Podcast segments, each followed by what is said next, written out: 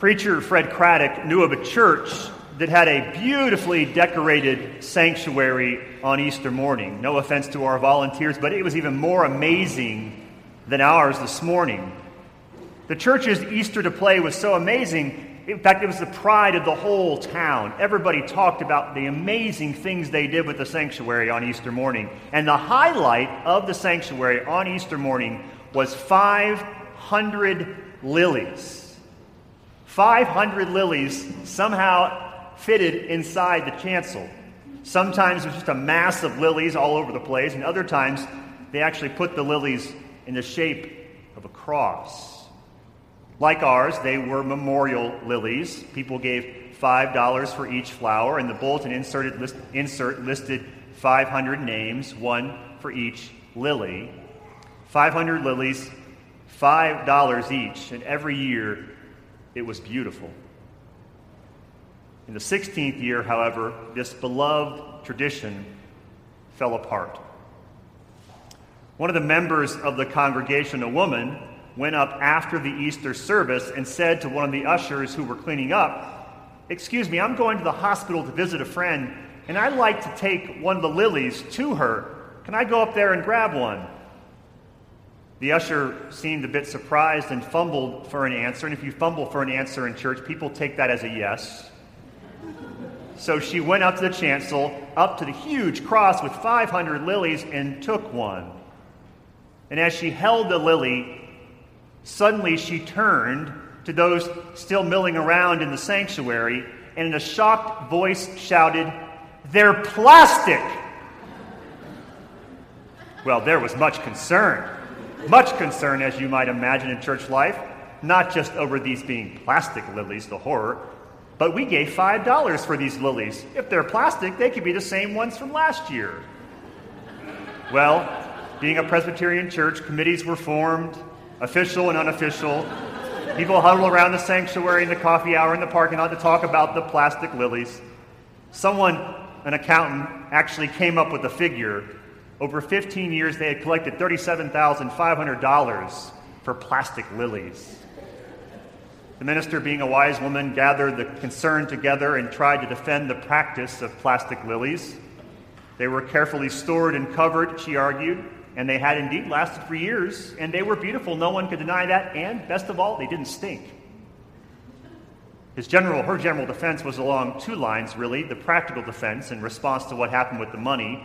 To that, he, she said, We put the money in a contingency fund to help those in need, and I promise you, it's done amazing things. And then there were whispered and reluctant acceptance among some, but still rejection by others. Her other line of defense for the lilies was theological. She said, After all, and she said this with enthusiasm, after all, the plastic lilies are more appropriate for Easter Sunday because they always bloom. Plastic lilies never, ever die. Most of us likely grew up believing the resurrection was a one time miracle about Jesus, an anomaly that proves that Jesus is God's Son, the chosen one. And if that is our understanding, then perhaps we should save some cash and reuse the same plastic lilies each and every year. But we can't. Plastic lilies just won't do. And they won't do because Jesus' resurrection is more than something that just happened long ago. His resurrection is a statement, a proclamation about how life actually works. What if Jesus' resurrection is not so much a miracle that we have to believe or disbelieve?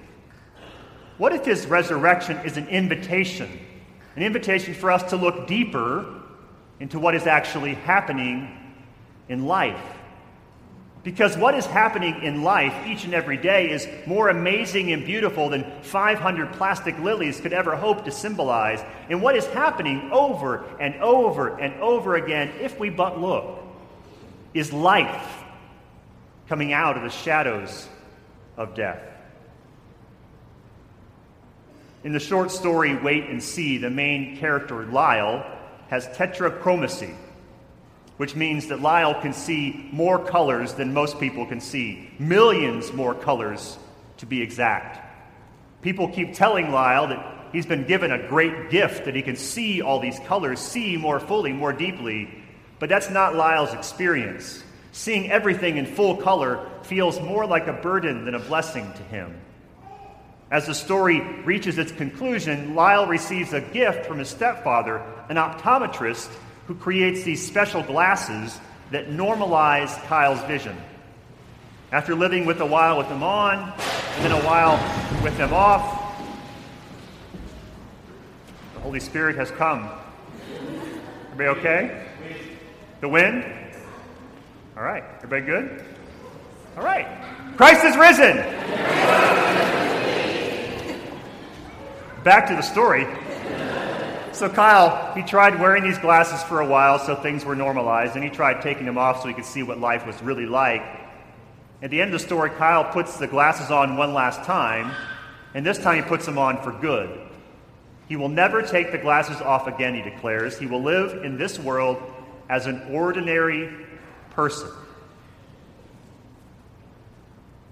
What if the choice before us this morning and every morning, what if the choice before us is that simple?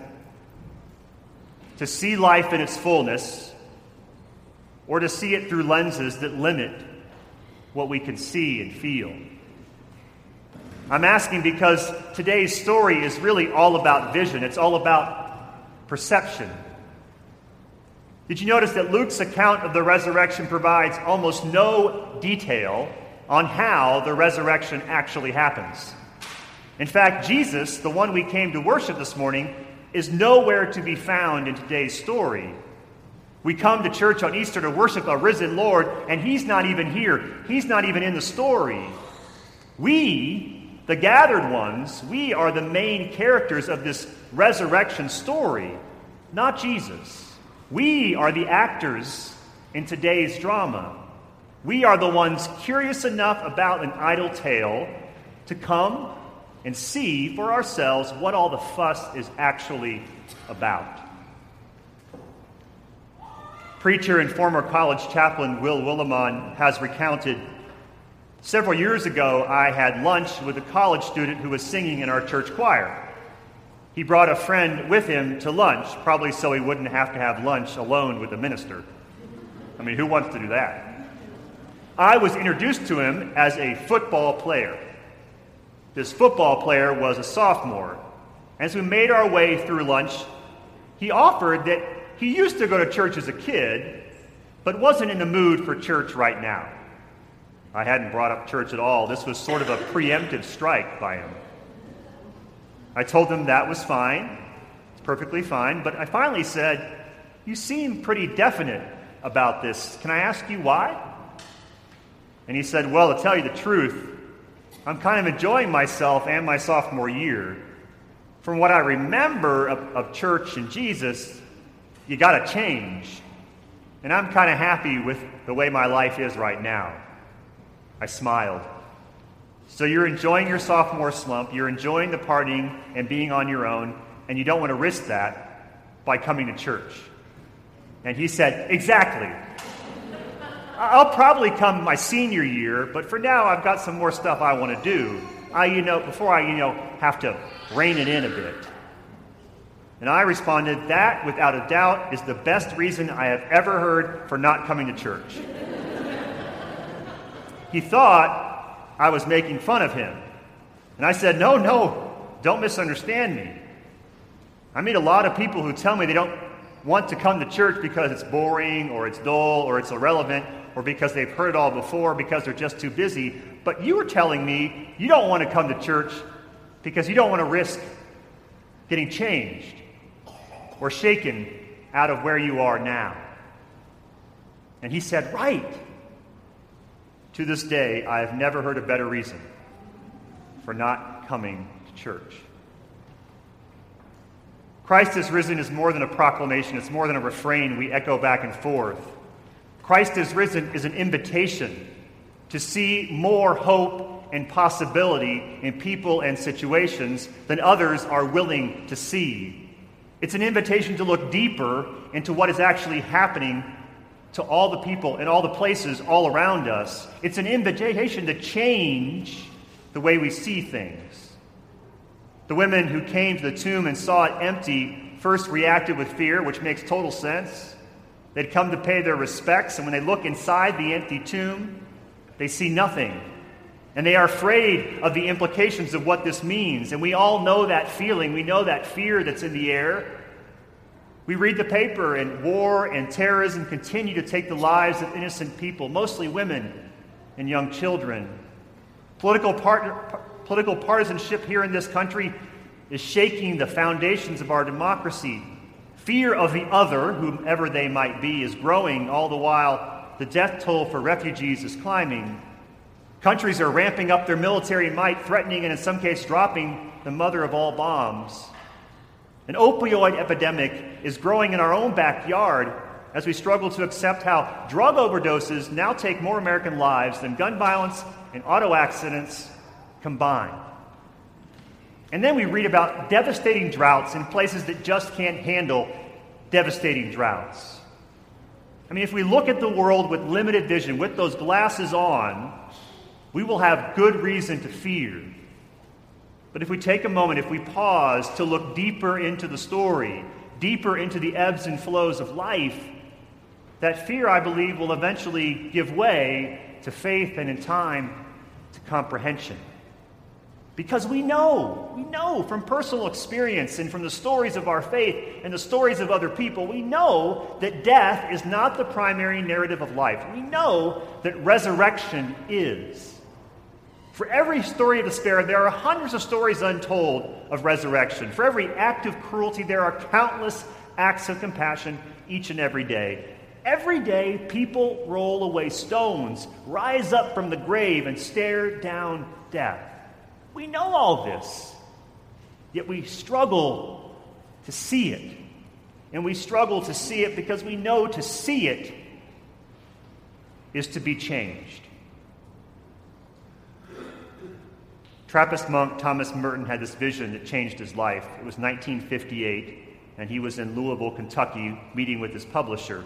Afterward, at the corner of 4th and Walnut Streets, as he walked through the shopping district of the city, Merton was suddenly overwhelmed by this realization that he loved everyone around him. They were mine and I was theirs, that we could not be alien to one another even though we were total strangers. It was like waking, he said, from a dream of separateness. He saw the secret beauty in each person's heart. It was as if they were all walking around, he wrote, shining like the sun. If we could see each other that way all the time, there would be no more war, no more hatred, no more cruelty, no more greed. You know, whenever I have that kind of moment, and I don't have them enough, I'd like to have them more. Whenever I have that kind of moment when I feel connected to everyone, when you shine like the sun, a moment when I'm overwhelmed by beauty, by the beauty that lies in all people and all things, whenever I have that kind of moment, I'm always amazed by the setting I find myself in. I'm in a hospital room, or in a worship space, or in a mission field, or in a difficult conversation, or in the streets, or in the shadows of a failure, or in a conversation about a loved one lost. Whenever I see the beauty in all things, I'm standing at the edge of a tomb. And it's hard to stand at the edge of a tomb. Nobody wants to be there. In fact, we'd rather be, if we're honest, anywhere else. But it's there, at the edge, where some see death, that we see life in its fullness and its beauty. Columnist Bill McKenzie, the Dallas News, writes a real hero is the one who never gives up on making meaning, even in the face of ugliness and ambiguity. She wakes up and loves and makes the toast and defends her friends. She is open to being overtaken by the beauty in ordinary things. She suspects, if you ask her, that any well orchestrated search for meaning will fail. She knows that meaning rather comes to us. It surrounds us, it enfolds us, it claims us. Our goal then is to perceive it, not to find it, but perception, for whatever reason, is harder than it should be. So the question that currently frames my search for meaning is this How might I, how might we live more perceptively?